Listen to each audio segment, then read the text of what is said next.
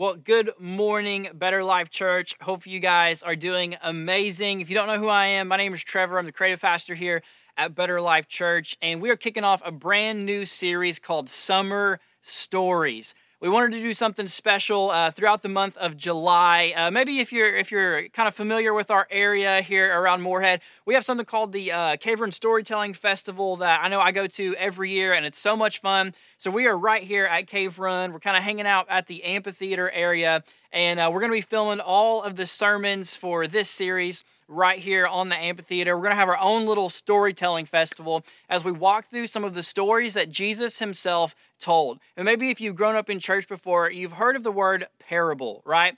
Uh, you maybe heard this phrase that a parable is a, a earthly story with a, with a heavenly meaning. That's what I was always uh, told to, to describe those kind of growing up throughout church. So we're going to walk through some of those parables. Um, we're going to have some various speakers throughout the series. I'm just so excited to be a part of it. Um, but I want to go ahead and jump in today, and we have an amazing parable to discuss. So, the definition of parable, if you just highlighted it right on your iPhone and you looked it up in the Apple Dictionary there, says that a parable is a simple story used to illustrate a moral or spiritual lesson, right? It kind of fits with that earthly story, heavenly meanings things that so many of us have been told and heard as we've grown up throughout church. But the reality is, is that uh, interpreting the parables just simply as kind of a short, uh, moralistic lesson uh, really isn't the entirety of what the parables were all about. And that's not really the entirety of what Jesus was trying to do when he told these stories all so often. In fact, uh, you know, telling parables was one of Jesus' favorite ways to actually teach people, especially early on in his ministry. Now, they're not exclusive to Jesus. You know, many other people have used parables. They use these kind of short stories uh, to teach different principles or moral lessons or just various teachings uh, throughout time, even before Jesus and after his time as well. But he would often use these as these like kind of subversive tools to maybe correct a little bit of the unspoken assumptions that were maybe floating around in the time period he lived in. If you read a little bit about Jesus' life, you'll constantly see him uh, butting heads with a group of people called the Pharisees so often.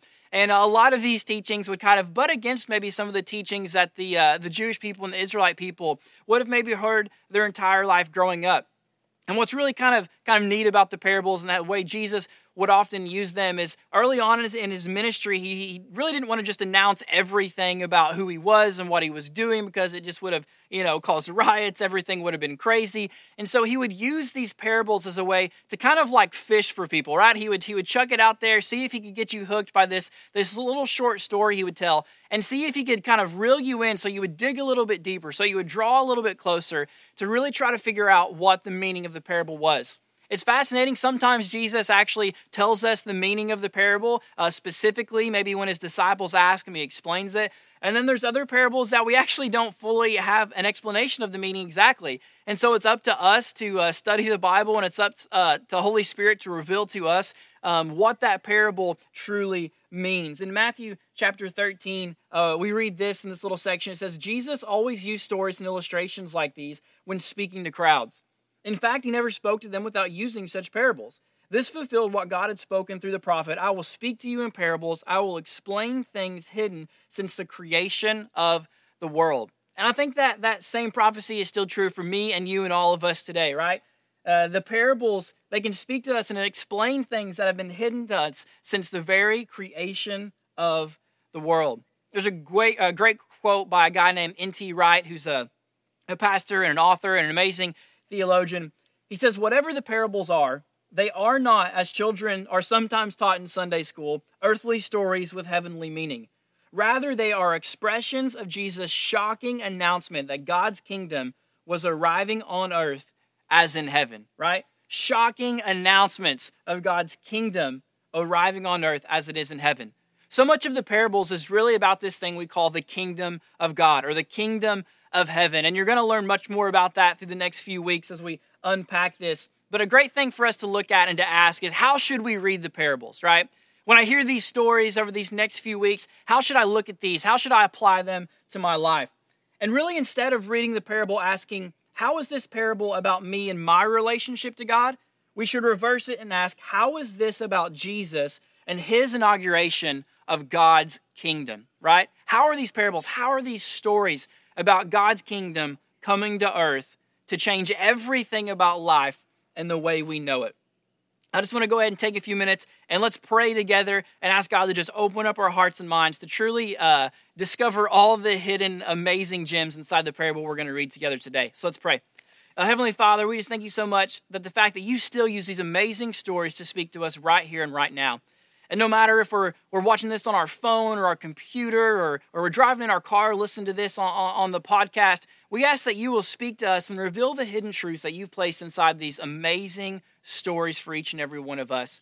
God, we thank you so much for, for your word and, and the amazing uh, literary work that we have to learn and discover more of who you are. We ask all this in the name of Jesus, and we all say, no matter where we're at, Amen. I hope you amen on your couch or in your car or wherever you may be. Our parable today is the parable of the hidden treasure, and it comes from Matthew chapter 13, uh, verses 44 and 46. There's kind of two parables here. I'm really going to focus on, on the first one, but I want to read this story for you guys. It goes like this The kingdom of heaven is like a treasure that a man discovered hidden in a field.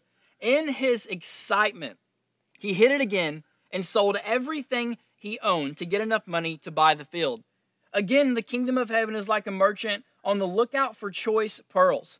When he discovered a pearl of great value, he sold everything he owned and bought it. All right, so here's our parable for this morning. And remember, we're trying to figure out what does this parable mean about the kingdom of heaven? What does this parable mean about the kingdom of God? I want to give you guys a little bit of background first on specifically some of the historical background of this story and how it might apply to us today. Because if you're like me and you hear this idea of like hidden treasure buried in your field, I'm instantly thinking pirates, right? Like that's where my mind goes, like buried hidden treasure, like off the coast somewhere of a sunken ship and how that works. But the reality is, is in this time period, banking looked a lot different. And in almost all the parables, Jesus would actually address situations that were super familiar to his audience, right? And it might have to do with the farming of their day or, or how agriculture worked at that time. Or for this specific story, it has to do with how banking worked in that time period. See, they had um, not necessarily banks the way we would think of a bank today. They were more so like uh, money lenders and money changers. And people would often actually bury their wealth they've acquired or they would bury their treasure actually in a hole in a field to cover it up, right, to keep it safe so no one could find it. And the money lenders, they, they would sometimes give loans with interest and stuff like that, but really they were exchanging currency more, definitely not the way we think of banks of, of today. And so the, the money changers probably weren't really the best guys from what we can tell. They were probably trying to, you know, obviously skim some off the top there. But because of that, people would go and bury these treasures. And so we find this guy, he, he's walking through this field.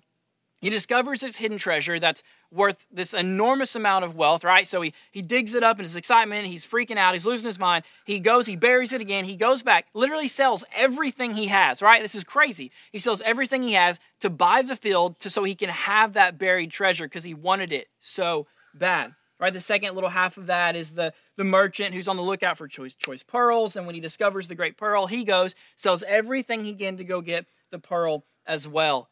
And the, the first thing that really sticks out to me about this parable and these two stories is the fact that the kingdom of heaven produces joy right? The kingdom of heaven produces joy. I love in the text there my favorite part of this whole parable is the phrase in his excitement I don't know who you're with right now. Maybe you're by yourself. Every look person sitting next to you, say, in my excitement. Go ahead, put it in the chat. You can put it in the chat right now if you need to, right? I think our relationship with Jesus needs to begin within my excitement, right? Following Jesus, it, it really genuinely needs to begin there within my excitement because we found this amazing thing. So, does your spirituality begin with in my excitement, right? When, when you think about following Jesus, when you think about reading your Bible, when you think about all the things that come along with being a follower of Jesus, does that begin with in my excitement or does that begin with because I have to? Right? Maybe maybe that's where you're at right now in your relationship with Jesus. It just feels like with it feels like rules and regulations. It doesn't really feel that much like joy. But what scripture teaches us is actually it's his kindness that leads us to repentance. Romans 2 chapter uh, Romans chapter 2 verse 4 says, "Don't you see how wonderfully kind, tolerant, and patient God is with you. Does this mean nothing to you? Can't you see that his kindness is intended to turn you from your sins? I, I love this. Our, our student pastor, Pastor Jacob, says this line all the time. He said, God is not a killjoy. He's out to kill things that kill your joy, right? See, Jesus and joy should be like synonymous. They should always go together. It's like peanut butter and jelly, right? You shouldn't be able to separate joy from Jesus. And so often we're trying to share Jesus to the world or we're trying to follow Jesus without the joy that he has that's supposed to come from him.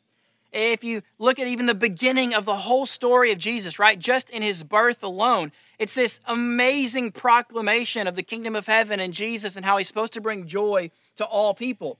Luke chapter 2, verses 9 and 11 say, Suddenly an angel of the Lord appeared among them, and the radiance of the Lord's glory surrounded them.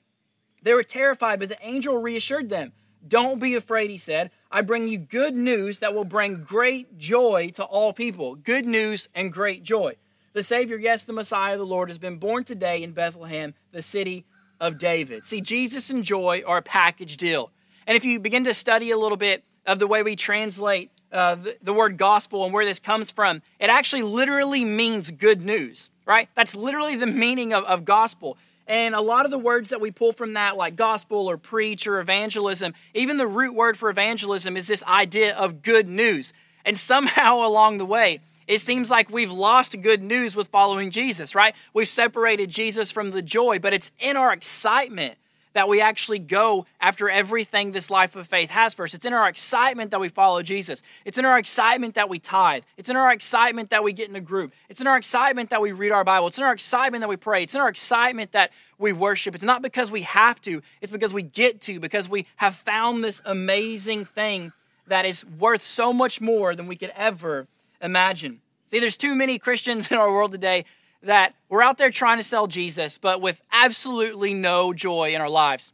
And for me, I generally think one of the biggest roadblocks for the Christian church today is not necessarily the sin in our life, but the lack of joy. Because I, I see so many people that they're actually okay that we always don't have it all together, right? Maybe you have a friend like that that they're not a Christian and they don't really follow Jesus, but when we're able to have those real honest conversations and those moments that they see that hey you know you don't have it all together too but you're working on it and you're trying to get better and you're trying to follow jesus and there's times that you fail there's times that you miss it but if you're honest with that and you ask for forgiveness from them and you ask for forgiveness from jesus it's amazing how much they will respect that but it seems really hard to want to go to church with people that just don't have joy, right? Maybe you found found somebody like that. Maybe you've seen an old picture of Jesus where he just looks super mad and angry and he's just very stern, right? Like some old presidential like photo. Like that wasn't Jesus. Like kids loved Jesus. Like children flocked to him. Like people that that weren't religious flocked to Jesus. Like it's amazing when you begin to see and you study his life. How many people just always wanted to be around him? And I think a lot of that has to do because of the fact that he was so joyful and that his birth was good news for all people. No matter where you come from no matter what you look like no matter what your race is no matter what your your uh, economic class is no matter like how cool you think you are how young you are how old you are none of that matters. The reality is that jesus is here to bring joy to all people and that should give us such excitement. See the kingdom of heaven is not bad news friends. It's good news. It's this incredible unimaginable good news that really seems too good to be true and for so many of us, if you're like me, it's really hard to believe in things that are just uh, kind of too good to be true type of things. But the reality about the gospel is that it is true. It seems too good to be true, but it really is true. And that is good news. And out of that joy and out of that excitement is where we should live. The second thing that really uh, sticks out about this parable is the fact that the kingdom of heaven has incomparable value incomparable value, right? We see the man who who he finds it in his excitement, he's just overwhelmed with joy. So he he actually runs back to go sell. He runs back to go sell everything to get rid of everything so he can actually purchase the treasure in the field. Now, I want to go ahead and, and clarify this real fast. This this does not mean or indicate whatsoever that we somehow buy our salvation, right? That's really not what this parable is trying to tell us at all. And one quick little study tip all you have to do if you find a, a passage of scripture, you find a moment where you're kind of unsure what does this mean? Does this mean this? Does this mean that? All you have to do is check that with the rest of the Bible, right? And you'll you'll immediately find things that maybe that doesn't line up, so it couldn't mean that, or it could mean this, or it can't mean that. So when you run that against the rest of this gospel story and the rest of the Bible, we automatically know, right? We cannot earn our salvation. We can't give enough stuff away to uh, have Jesus love us. We can't sacrifice enough things to earn our salvation. So it's clearly not about us sacrificing all these things so we can be a Christian. It's clearly not us giving all these these things away, selling our possessions so we can earn salvation or buy his grace or buy his love. It doesn't work that way, right? Because it's his kindness that leads to repentance. It's his grace and his love that he freely gives us. It's literally a free gift, right? So there's something else about this. It's about the incomparable value. It's the value of the treasure was worth so much more than the value of the things the man had in his life. All the stuff he had built up in his life from there, right? Like all the stuff we have in our garages and our closets and under our beds, we don't want no one to see. All this random stuff we accumulate and, and we hold on to and we think is worth so much. When you compare it to something like Jesus, it just doesn't seem to match up. When you find of something of so much value, it produces joy. And in your excitement, you'll want to get rid of the other stuff so you can take the thing that's real, the thing that's eternal, the thing that's the infinite joy. C.S. Lewis has this quote that I love so much, and I think it speaks so much uh, truth into this parable and to us as well in our own kind of human condition. It says, It would seem that our Lord finds our desires not too strong, but too weak. We are half hearted creatures fooling about with drink and sex and ambition when infinite joy is offered us. Like an ignorant child who wants to go on making mud pies in a slum because he cannot imagine what is meant by the offer of a holiday at sea. We are far too easily pleased, right? I love that quote at the end. We are far too easily pleased. How, how easy is it to be so pleased with the things we have in life, right? And we actually miss the greatest invitation, the greatest opportunity, the greatest treasure the world has ever and will ever see simply because we're just too easily pleased with the status quo. We're just too easily pleased with having the car, having the clothes, or having the girl, or, or the Instagram and Facebook accounts and the likes and the bank account, or, or whatever it may be, right? Maybe we're just far too easily pleased with ourselves and our own, our own ambitions and what we think we can accomplish in life. We're so easily pleased and it amazes me when you look that out and you play that out that Jesus is offering us really so much more than that. See, growing up, there was this game called Bigger Better. I don't know if you guys have ever played Bigger Better before, um, but it's a really fun game. I used to go to this Christian music festival called Ichthus. Rest in peace, Ichthus. We miss you. Um, it was amazing. It was so much fun. We would go and, and everybody would camp out, and there would be like thousands of people, literally, like all camped out in this big campground area, and there was these stages set up, and all these big Christian bands would come and play. Um, you would just be sweaty and gross and not shower for a week. So it, it was it was a great time. It was amazing. But people would go around at Ichthus and they would play bigger, better. The way the game works is you start with something small. Like maybe you start with a penny or a dime, or, or you start with like a paper clip or uh, just something random, right? Just the smallest thing you can find. And you go up to the next campsite, or you go up to one of your friends, you're like, hey man, I'll give you this paper clip for that penny. Okay, and they trade that. And your next friend, hey, I'll give you the penny for that pencil. Okay, whatever, give the pencil. And then you trade the pencil for a piece of paper, the piece of paper for, uh, I don't know, a necklace, a necklace, right? And it keeps on going. And the whole point of the game is to see how can you trade up bigger, better, bigger, better, bigger, better. There's an amazing book uh, from a guy named Bob Goff. Uh, it's called Love Does. And he, he has a chapter in his book called Bigger, Better where he talks about this theme. And he's telling a story about his son who decided to play bigger, better one day. And he literally kept trading up and up and up and up. I want to say he started with a dime or something like that. He literally traded up to a used truck, okay? A used truck. That's insane. He just kept going around the neighborhood and bigger, better, bigger, better, bigger, better, bigger, better. He eventually finds this used truck and they donate it to a church. So a family in need was able to get the truck. It's this hilariously amazing story, the, the greatest game of bigger, better I've ever heard of for sure.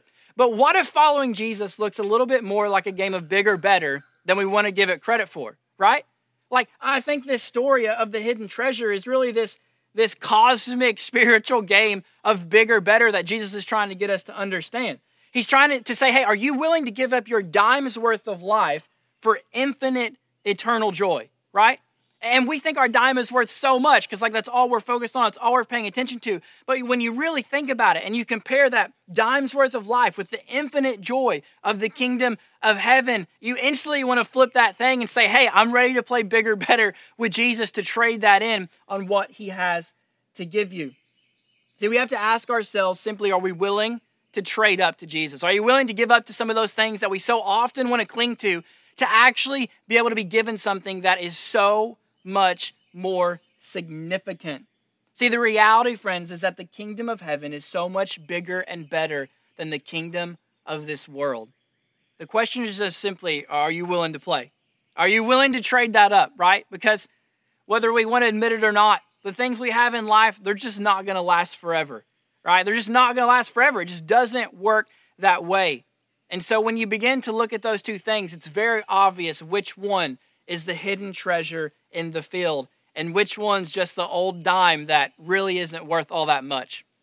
I want to read this poem It's actually from my dad. So my dad's wrote Christian poetry for years, which is hysterical because he's a big manly man with a handlebar mustache. Um, but I think this poem makes uh, such a, a, great illustration of this parable and all the parables in, in general. If you study the parables a little more, you'll see this theme of, you know, those who have ears, let them hear, right? Because Jesus is drawing us in. He's trying to tell us these stories. And like many of you are watching or listening to it today, right now, Jesus is throwing out that fishing line and he's trying to, trying to hook you in. He's trying to draw you deeper. He's trying to make you think a little more. Maybe I really just just do have a dime's worth of life.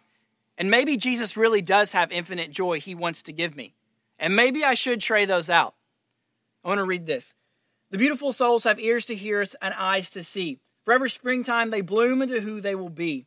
Even in their imperfection, they have perfect desire. Seeking Christ's perfection, one day they will acquire. The beautiful souls have passed from death to life. Heavenly hope guides them through worldly strife. The beautiful souls will not rest at salvation's story, they seek the spiritual heights of our Savior's glory. He is unto the beautiful souls, He is all they need. Their chasm are unbroken by truth, and they are freed. We are so privileged in a meaningful life we obtain. The beautiful souls have a passion you cannot restrain. The wicked darkness envelops and crushes the soul. The beautiful souls follow Christ no matter the cost. The beautiful souls have ears to hear and eyes to see. Forever springtime, they bloom into who they will be. Eyes to hear, ears to see, forever springtime, they bloom into who they will be. The reality is, is Jesus has something and someone for you to be. And I promise you, it's worth so much more than the dime we're holding on to right now. And see, what's so amazing about this parable is in the same way, we have to have that moment where we realize the hidden treasure is worth so much more than what we have. Jesus himself leaves the safety and security of heaven to come to earth, to sacrifice himself, to give his life up to pay for the sins of the world. So he could restore creation back to its creator. So me and you and all of us in this world could have a relationship with him. We are essentially his hidden treasure in the field, that he gave up something so he could come down to us to bring us into relationship with him. Hebrews chapter 12, verse 1 and 2, and Philippians chapter 2, verses 6 through 8 are two amazing verses that illustrate this. The Philippians verse says, Though he was God, he did not think of equality with God as something to cling to. Instead, he gave up his divine privileges. He took the humble position of a slave, was born as a human being. When he appeared in human form, he humbled himself in obedience to God and died a criminal's death on the cross, right? Selling what he had. Hebrews 12, 1 and 2. Therefore, since we are surrounded by such a huge crowd of witnesses to the life of faith, let us strip off every weight that slows us down especially the sin that so easily trips us up, and let us run with endurance the race that God has set before us. We do this by keeping our eyes on Jesus, the champion who initiates and perfects our faith. Because of the joy awaiting him, he endured the cross, disregarding its shame. Now he is seated in the place of honor beside God's throne. Because of the joy awaiting him, in his excitement, he left the security of heaven to come rescue me and you and all the rest of us here so that we could have a relationship with him. And if you're watching this morning, if you're listening, you're driving in your car, and this is that moment where you said, Hey, I'm, I'm ready to play a little bigger, better with Jesus. I'm ready to toss away my dime's worth of life to have the infinite joy of a relationship with Him. The Bible teaches us that if you confess, uh, if you confess with your mouth and believe in your heart that Jesus is Lord, you will be saved. And you can come to experience the infinite joy that's found in Him. So if that's you this this morning and and you're feeling like that's what you want to do, God's calling you to do right now. I just want you to pray with me right now as we finish up. And the infinite joy of Jesus is waiting for you. So pray with me right now. Uh, Jesus, I thank you so much for the fact that you came from heaven to earth. That you gave up the security of heaven to come and, and live the life that I could never live on my own. That, that you died for me, that you sacrificed yourself for my sin so that we could live in relationship together and I could live in relationship with you every day. Right now, I want to play, I want to play bigger, better. I want to give my, my dime's worth, dime's worth of life to you. I want to give my life over to you and live for you every day of my life. I want to experience the infinite joy you have. I want you to be the Lord of my life, to lead my thoughts, my actions, my decisions, and everything about my life to come. I ask all of this in the name of Jesus. Amen.